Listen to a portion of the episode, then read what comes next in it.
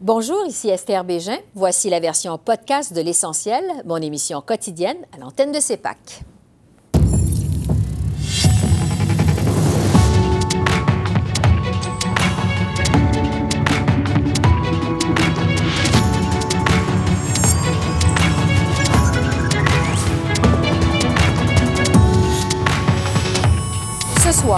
Le premier ministre Justin Trudeau persiste et signe. Pas de hausse des transferts en santé aux provinces sans obligation de résultat. On fait le point avec le chef du Bloc québécois, Yves-François Blanchet. Stratégie Indo-Pacifique, relations sous tension avec la Chine, aide militaire à l'Ukraine. On dresse le bilan de cette session parlementaire à Ottawa avec la ministre des Affaires étrangères, Mélanie Joly. Et quel rôle pour le Canada en Iran, alors que la colère des manifestants ne dérougit pas? Et que les exécutions publiques se poursuivent? Yanni Ziahi, iranologue à l'Université du Québec à Montréal, est avec nous.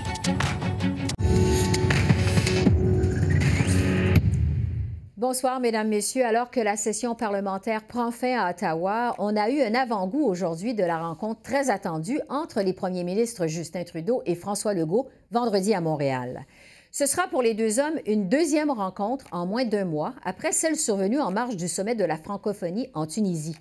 Au menu des discussions, l'immigration, le chemin Roxham, la protection du français et bien sûr l'épineuse question des transferts en santé. J'ai bien hâte de, continuer à rencontrer les premiers ministres de façon régulière. J'ai une rencontre avec euh, le premier ministre Legault très bientôt. On va continuer de parler de comment on va livrer un système qui va avoir les résultats dont les Canadiens ont besoin. On a besoin d'améliorer nos systèmes de santé. Le, rôle, le gouvernement fédéral a un rôle à jouer absolument, mais on reconnaît le leadership des provinces euh, en matière de santé. Ils vont continuer de le faire. À chaque année, le problème s'empire.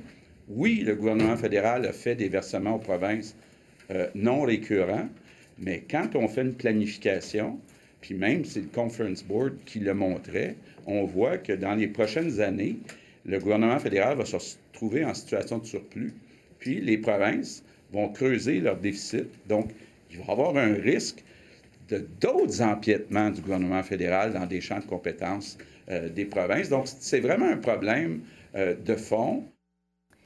Et la question des transferts en santé, ça a justement occupé une grande place dans le bilan du Bloc québécois aujourd'hui, en cette fin de session parlementaire. Selon le chef Yves-François Blanchette, la session a été marquée justement par des affrontements Ottawa-Québec sur la santé, mais aussi sur le français et l'immigration et par l'ingérence d'Ottawa dans des compétences du Québec. Alors, pour en discuter, je retrouve le chef du Bloc québécois, Yves-François Blanchet. Bonsoir, M. Blanchet. Bien, bonsoir.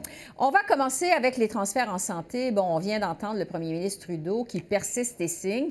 Euh, il va y avoir une obligation de résultat de la part des provinces préalable au transfert en santé. On sait que M. Trudeau rencontre euh, le premier ministre Legault vendredi. Euh, vous espérez quoi de cette rencontre? vous vous attendez à quoi, en fait?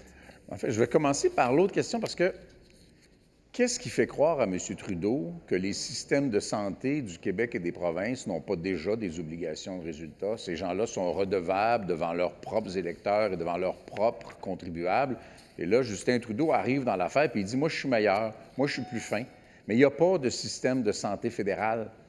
Ça n'existe pas. Donc, est-ce que c'est mieux de confier l'argent qui est dû et demandé par le Québec et les provinces au Québec et aux provinces qui opèrent déjà avec beaucoup de mal parce qu'ils sont gravement sous-financés à cause du déséquilibre fiscal dont M. Trudeau abuse, ou de créer un autre système de santé, un autre système de normes, un autre système de mesures. Ça va être long, ça va devoir être négocié. Et pendant mm-hmm. ce temps-là, les gens attendent dans les urgences, les gens attendent leur chirurgie, les gens ont peur de l'influenza ou de la COVID. On a une crise, moi je trouve que c'est une crise nationale de santé mentale. Et M. Trudeau prend tout ce monde-là en otage, puis il dit non, vous aurez l'argent si vous me donnez à moi votre juridiction aux petites provinces que vous êtes.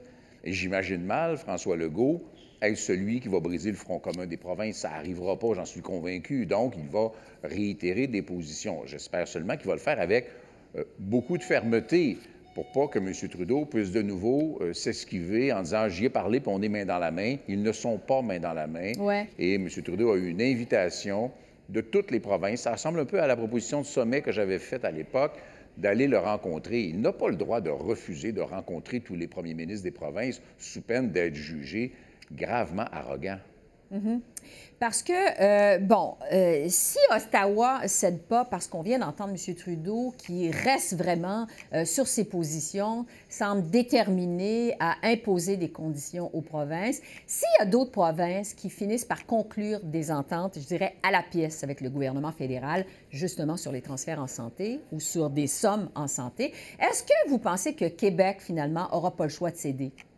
Euh, je ne crois pas que Québec doive céder. Je pense que Québec, en soi, a la force nécessaire pour faire face. Et, vous savez, dans le Front commun, c'est tout le monde. Mais lorsqu'on est le gouvernement fédéral, la stratégie, elle est simple. Imaginons que le transfert en santé représente un montant X par personne. Mais faire tomber le Front commun en travaillant le Manitoba ou l'île du Prince-Édouard coûte beaucoup moins cher que de faire tomber le Front commun en s'attaquant mhm. à l'Ontario ou au Québec, qui sont beaucoup plus populeuses. Tant que les deux provinces-là sont d'accord et solides, euh, le fédéral reste dans une position un peu précaire. Mais bien sûr, ce qui est très, très fort présentement, et ça fait longtemps qu'il y a des gens qui pariaient que ça allait briser le front commun des provinces se tient et le message du fait que ce n'est pas légitime, c'est à la limite triché de la part du fédéral que d'imposer des conditions dans un champ où il n'a pas la compétence en termes constitutionnels, puis il n'y a pas la compétence dans le sens qu'il ne connaît pas ça. Alors, on va suivre euh, ce dossier-là. On va voir si ça va finir par débloquer euh, finalement. Je veux vous entendre sur l'enjeu de l'immigration parce que vous avez réagi cette semaine euh, à la déclaration de M. Trudeau qui a dit que le Québec pouvait recevoir jusqu'à 112 000 immigrants par année la majorité des francophones, bon, évidemment, au Québec, on dit que c'est au Québec de décider de ces seuils. Euh, quand on sait quand même que la province dépense pas tout l'argent qu'il lui envoie Ottawa pour la francisation des immigrants, est-ce que vous pensez que le Québec maximise tous ses outils à sa disposition, tous ses pouvoirs en immigration? Ça, c'est une euh, pirouette euh, rhétorique d'Ottawa. Québec utilise l'argent qui est envoyé en francisation et en intégration. Ce n'est pas que la francisation, la somme qui est versée, d'une part. Outre ça, le piège, il est parfait. Mais un piège est parfait jusqu'à ce qu'on le définisse comme étant un piège. Le piège, c'est soit vous accueillez beaucoup plus de personnes que vous êtes capable d'en franciser ou d'en intégrer ou à qui vous êtes capable d'offrir un système de santé adéquat ou l'éducation adéquate ou les services de garde adéquats parce que ça coûte quelque chose. soit vous accueillez ce nombre-là et vous êtes incapable de les franciser et le français recule, ou soit vous ne vous les accueillez pas, vous en accueillez moins et votre poids à l'intérieur de la Fédération canadienne, il ratatine aussi. C'est mm-hmm. une situation perdante pour le Québec. Et à ça, on ajoute aux 112 000 de la règle de trois très intelligente de Justin Trudeau, qui ne tient pas compte qu'il y a 8 millions de parlants français en Amérique, puis qu'il y a 300 millions de parlants anglais, puis que l'intégration naturelle en anglais est beaucoup plus facile qu'en français, ça va de soi. Euh, Mais on ajoute, agiter les 50 000 demandeurs d'asile au chemin Roxham, puis les 10 000 à peu près mexicains tous des gens qui sont légitimes dans leur demande, mais qui entrent sur le territoire essentiellement au Québec et qui s'ajoutent aux fameux 112 000. Il mhm. est impossible pour le Québec d'accueillir tout ce monde-là. Euh, sur le maintien du poids démographique euh, du Québec euh, au Parlement canadien, parce que c'est une des vos motions qui a été adoptée cette session aux communes, si le Québec maintient justement ses seuils à 50 000 immigrants par année, est-ce que ça vous inquiète? Comment vous voyez évoluer ça dans l'avenir? Moi, je, suis un peu euh, à l'écart de ce qu'on a souvent vu dans le mouvement nationaliste ou souverainiste. Mm-hmm. Je n'ai pas peur du nombre d'immigrants. Qu'on en accueille autant qu'on est capable d'en intégrer. On a un devoir à ces gens-là. On n'est pas des méchants qui ne veulent pas les intégrer. Là. On a un devoir à l'encontre de ces gens-là de leur donner, premier outil d'intégration, la langue commune, même si à Montréal, c'est de moins en moins vrai et c'est un énorme problème. Après ça, reconnaissance des diplômes, euh, régionalisation, intégration au milieu du travail. On a un devoir envers ces gens-là en santé, en éducation, en garderie. Il faut le faire comme il faut. Et pour l'instant, on n'a pas les outils de mesure et de vérification de l'efficacité de nos propres mesures d'intégration et on se fait dire par quelqu'un qui semble avoir tout intérêt à nous nuire qu'il faut pratiquement mhm. doubler ou tripler le total des gens qui entrent ou restent au Québec par la suite. C'est une juridiction qui se lie très, très directement à l'enjeu linguistique et l'enjeu linguistique ne devrait relever que de Québec. On ne confie pas sa langue, son âme ou ses arts à une autre nation qui, plus souvent qu'autrement, travaille à l'encontre de l'intérêt du français au Québec. Le temps file. Euh, sur l'ensemble de la session qui se termine, euh, vous avez eu quand même des réalisations au bloc. Je parlais il y a un instant de votre motion euh, qui visait à maintenir, qui vise à maintenir le poids du Québec au Parlement canadien. Quel bilan vous faites de votre travail au bloc, aux communes, au cours des dernières semaines, des derniers mois?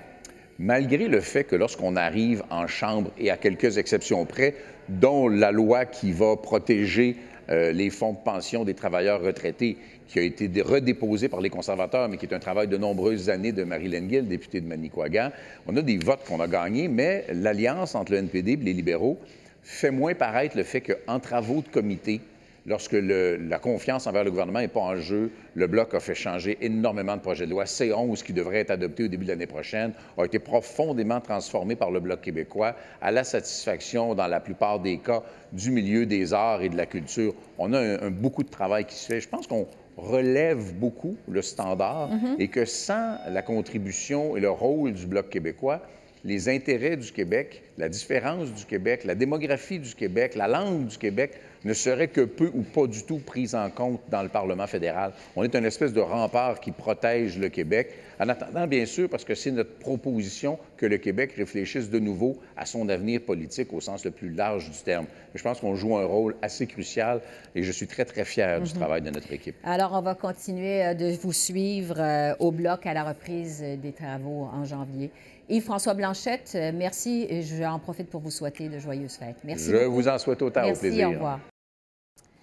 Et je poursuis sur le bilan de cette session parlementaire, mais cette fois avec la ministre des Affaires étrangères, euh, Mélanie Joly. Bonsoir, Madame la ministre. Bonsoir, Esther. Comment allez-vous? Ça va très bien, merci. Merci d'être avec nous. Ça. Euh, ça a été une session vraiment chargée pour vous. Bon, il y a eu les dossiers de l'Ukraine, Haïti. Vous avez aussi dévoilé la stratégie indo-pacifique de votre gouvernement.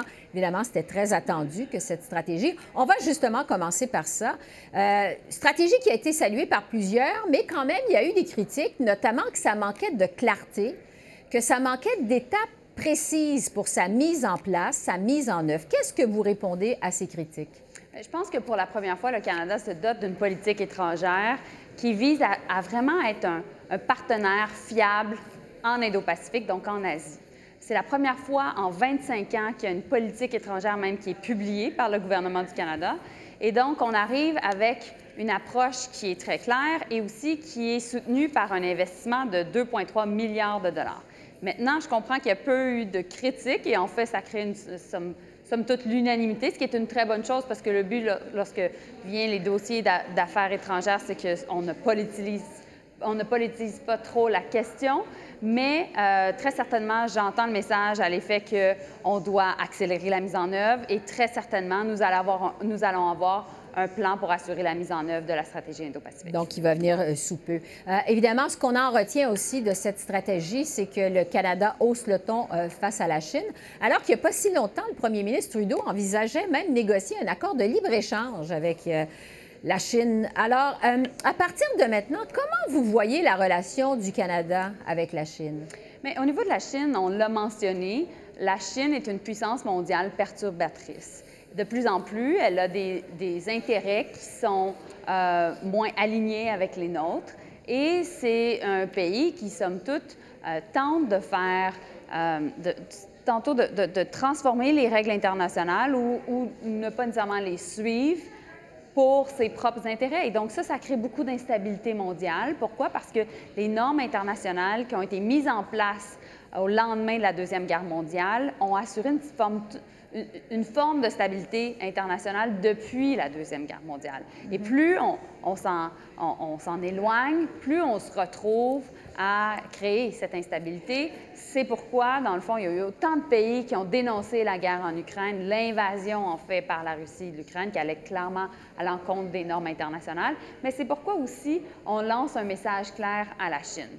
En même temps, ce qu'on veut faire avec la Chine, c'est aussi de pouvoir s'engager diplomatiquement, être en mesure d'avoir des conversations parfois difficiles, mais parfois aussi basées sur des objectifs communs, comme c'est le cas à la COP 15 présentement au moment où on se parle, où il y a des négociations sur la protection de la biodiversité et où la Chine préside la COP et nous, nous sommes l'hôte comme pays Ouais. de la conférence. Parce que vous avez dit justement que vous espériez continuer à avoir de la collaboration euh, avec la Chine euh, de certains dossiers, sur certains dossiers, notamment celui de la lutte au changement climatique.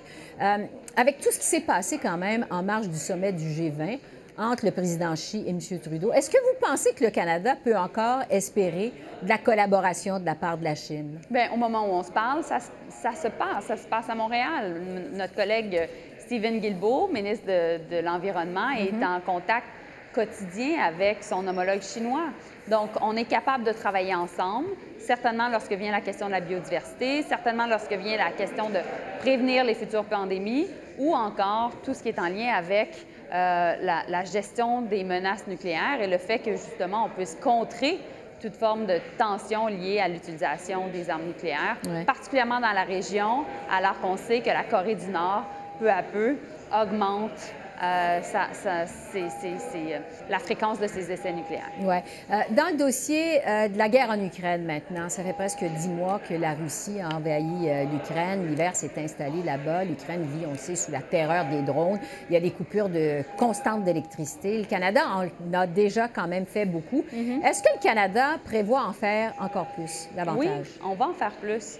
Parce qu'on doit en faire plus et on doit soutenir l'Ukraine euh, tant qu'elle n'a pas gagné. Pourquoi? Parce que si on laisse tomber l'Ukraine, ça veut dire qu'on laisse tomber les principes de droit international qui nous ont protégés depuis euh, les 80 dernières années. Et c'est pourquoi on est si alignés, les États-Unis, l'Europe, euh, les, Anglais également, parce qu'on doit lancer un message clair à la communauté internationale et certainement aussi à la Russie que lorsqu'on viole les principes de la Charte euh, des Nations Unies, à ce moment-là, on, on- ça passe pas. Et donc, on va soutenir les Ukrainiens dans leur, euh, leur, euh, leur bataille euh, qui est existentielle. Donc, vous dites que vous- le Canada va en faire plus. On sait que votre gouvernement a déjà imposé toutes sortes de sanctions contre la Russie, Oui. notamment en gelant des avoirs euh, des élites russes, en stoppant des importations, des exportations. Est-ce que ces sanctions canadiennes, vraiment, ça a de l'impact ou si c'est plus symbolique qu'autre chose? Ça a beaucoup d'impact. Euh, ça a beaucoup d'impact parce qu'on travaille avec les États-Unis, avec l'Europe pour s'assurer qu'il n'y ait pas de qu'il faille dans le système. Notre objectif aussi, euh, c'est de pouvoir éventuellement saisir des actifs, des personnes sanctionnées. Vous savez, le Canada est le premier pays du G7 à avoir cette nouvelle législation qui permet non seulement euh, d'imposer des sanctions, mais aussi que lorsqu'on saisit les biens, ils puissent être vendus et par la suite, euh, dans le fond, les, les, les ristournes, les- l'argent obtenu de la vente puisse être redirigé vers les victimes, donc en, l'occurrence le peuple ukrainien. Ouais. Et c'est certainement notre objectif, premièrement, de pouvoir procéder à des saisies de biens, mais deuxièmement aussi de- de- d'influencer d'autres pays pour qu'ils suivent euh, notre, notre législation. Et je vous dirais qu'il y a beaucoup d'intérêt du côté des Américains, beaucoup de- d'intérêt du côté de l'Union européenne également. Un mot rapide sur la crise humanitaire qui secoue Haïti. Bon, on sait, il y a les gangs armés, le choléra, il y a la diaspora haïtienne à Montréal qui est très inquiète de ce qui se passe dans le pays. Euh, il y a des pressions pour que le Canada prenne les commandes d'une force euh, d'intervention en Haïti. Est-ce que ça pourrait être envisageable finalement? Mais ce qu'on fait présentement avec Haïti, c'est on prend une nouvelle approche. La nouvelle approche, c'est vraiment d'imposer des sanctions, sanctions qui n'ont jamais été imposées auparavant. Et là, on, on- vraiment, on s'attaque aux élites politiques et économiques qui bénéficient de la violence euh, qui, euh, qui est dans les rues, des- des- imposée par les gangs dans, de- dans les rues de, de- de Haïti. Et donc, on travaille avec les Américains pour qu'ils imposent encore plus de sanctions. On travaille aussi avec les Européens pour que ça soit le cas. Et euh, ce que je vous dirais également, c'est que notre objectif est de soutenir la sécurité en Haïti et que euh, les objectifs de sécurité soient, euh, comment je pourrais dire, atteints par les Haïtiens et pour les Haïtiens. Les Haïtiens. Donc, c'est ce qu'on fait présentement. Un mot en terminant sur euh, l'Iran. Les manifestations anti-régime continuent de plus belle, on le sait. Ça dure depuis la mi-septembre. Le régime, mais vraiment, terrorise la population sur place, Mm-hmm. notamment avec des exécutions euh, publiques. Euh, le Canada a imposé des nouvelles sanctions la semaine dernière. Est-ce que vous prévoyez en faire plus en Iran? Oui, on va imposer d'autres sanctions. Bonne nouvelle aujourd'hui, je vous dirais, on était capable de travailler très fort. On était euh, vraiment les, les rédacteurs derrière euh, la résolution qui est passée aux Nations Unies euh, visant à expulser euh, l'Iran de la Commission des droits de la femme aux Nations Unies et euh, on a été capable d'aller chercher le soutien des États. Alors, bonne nouvelle, l'Iran a été expulsé de, ce- de cette commission importante-là. Et donc, on va continuer aussi à travailler avec d'autres pays justement pour soutenir les femmes courageuses euh, qui se battent pour leurs droits en Iran et s'assurer aussi qu'il y ait une imputabilité, euh, donc il y ait une responsabilité de la part de ceux et celles euh, qui violent les droits de la personne, particulièrement les droits des femmes. Mélanie Joly, ministre des Affaires étrangères, merci et joyeuse fête à vous. Merci, joyeuse fête à vous. Au également. revoir. Au revoir. Et pour poursuivre sur les soulèvements en Iran et le rôle du Canada, euh, je me suis entretenue mardi avec Yanei Zehaïi, qui est politologue et iranologue à l'Université du Québec à Montréal. Bonsoir, Madame Ziaï. Bonsoir. On a le sentiment que la situation va vraiment de mal en pis en Iran. On apprenait lundi qu'un deuxième prisonnier a été exécuté publiquement. C'est un jeune homme de 23 ans qui a été pendu à une grue en pleine donc place publique pour avoir poignardé à mort deux membres des forces de l'ordre lors d'une manifestation contre le régime en place. En même temps, le gouvernement nous annonce avoir démantelé la police des mœurs. Alors, qu'est-ce qu'on doit penser de ce qui se passe en ce moment en Iran? Alors oui, l'urgence en ce moment, euh, et c'est vraiment une situation assez catastrophique, c'est que l'État iranien avait annoncé euh, que toute une série de manifestants vont être arrêtés et euh, vont être exécutés. Ça, c'est une pratique aussi, euh, j'ai envie de dire, assez courante. Euh, vous avez souvent des personnes qui sont arrêtées, exécutées. Là, dans le cadre de ce mouvement, évidemment, le message avait été très clair. Et là, les exécutions commencent. Donc, on a eu malheureusement l'exécution d'un jeune homme de 22 ans. Ensuite suivi euh, de la pendaison publique euh, de Majid Reza, 23 ans. Donc vous voyez, c'est vraiment euh, des jeunes personnes. Là, en ce moment, Amnesty International a donné une liste de 28 personnes qui sont en attente d'exécution. Ce chiffre, en fait, commence à augmenter. On parle de 28 noms. Là, on est à 39 noms. Donc, ce qu'il faut lire là-dedans, c'est que malheureusement, dans les jours et les semaines qui vont venir, le nombre d'exécutions en Iran augmente. Et ces personnes qui sont exécutées, c'est des personnes qui ont participé de manière directe euh, aux manifestations dans l'espace public. Ouais. Sur la question de l'abolition euh, de la police des mœurs, euh, ça c'est une fausse nouvelle, ce qu'on appelle en fait une fake news. Le, le- le gouvernement iranien ne viendra jamais abolir un de ses organes, un de ses organes de contrôle, de répression. Ça fait pas partie, si vous voulez, de sa manière de faire, de sa méthode de, de travail.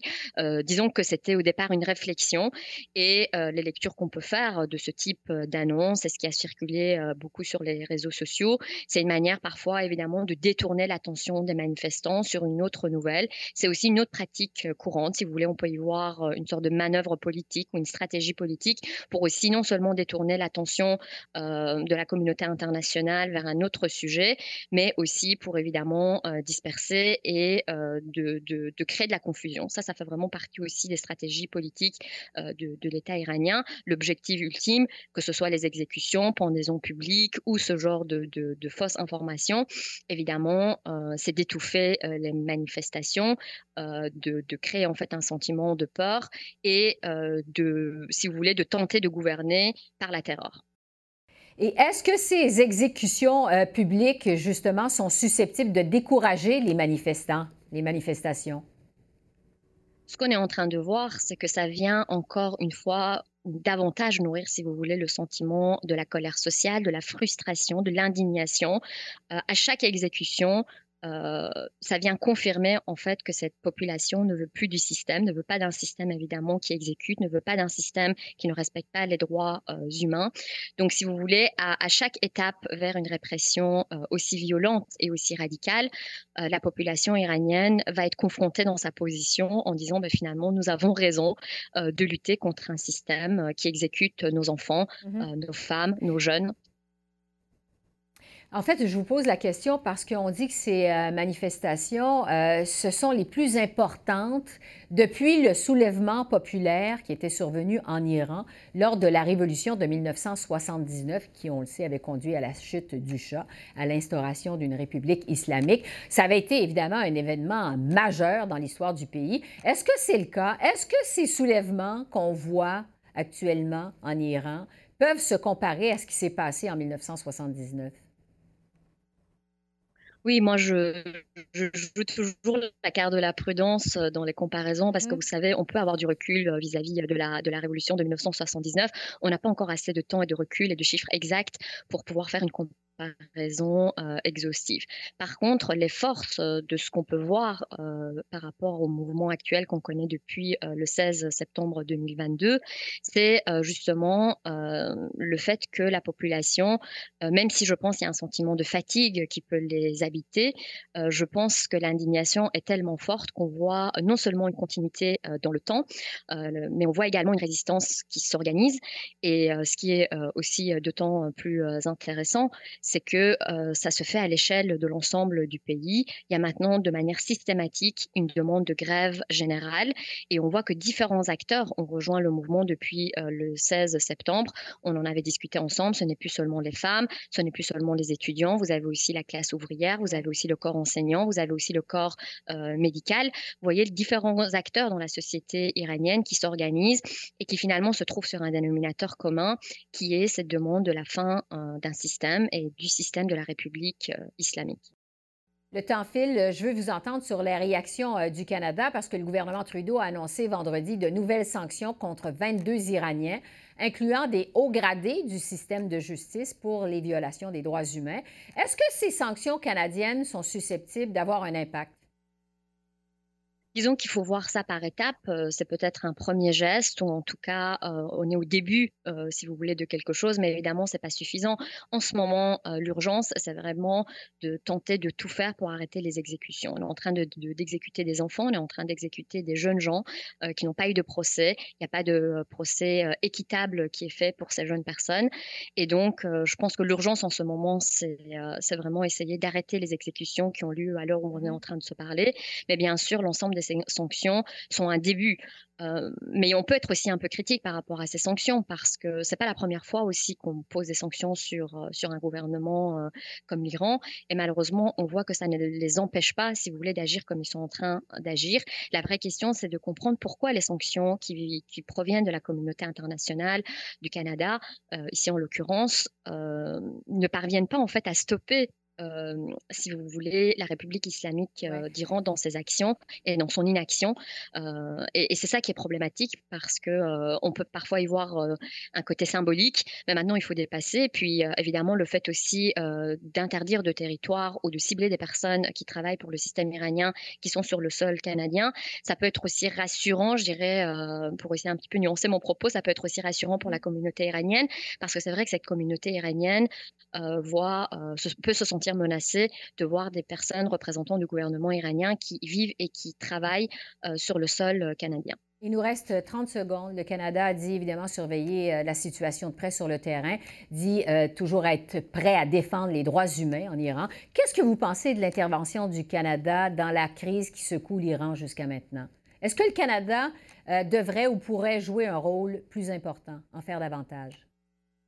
Oui, absolument. Et ce n'est pas seulement le Canada, mais toute la communauté internationale. Aujourd'hui, tous les démocrates et les personnes qui défendent des valeurs démocratiques et républicaines devraient vraiment s'unir et d'exercer une pression beaucoup plus importante. Il faut absolument tenter d'arrêter cet État qui est en train de tuer sa propre population. c'est en termes de discours et en termes de condamnation, évidemment, c'est à saluer puisqu'on est vraiment ici dans un geste symbolique qui est qui, peut être intéressant, mais ça ne, c'est pas suffisant puisque à l'heure actuelle, les, manifestants continuent à être arrêtés, continuent à être torturés et à être exécutés. Ouais. Ziaï, je rappelle que vous êtes politologue et iranologue à l'Université du Québec à Montréal. Merci de vos lumières. Merci. Merci à vous. Alors voilà, c'est comme ça qu'on a vu l'essentiel de l'actualité de ce mercredi 14 décembre sur la colline parlementaire à Ottawa. Esther Bégin qui vous remercie d'être à l'antenne de CEPAC, la chaîne d'affaires publiques par câble. Je vous souhaite une excellente fin de soirée et je vous dis à demain.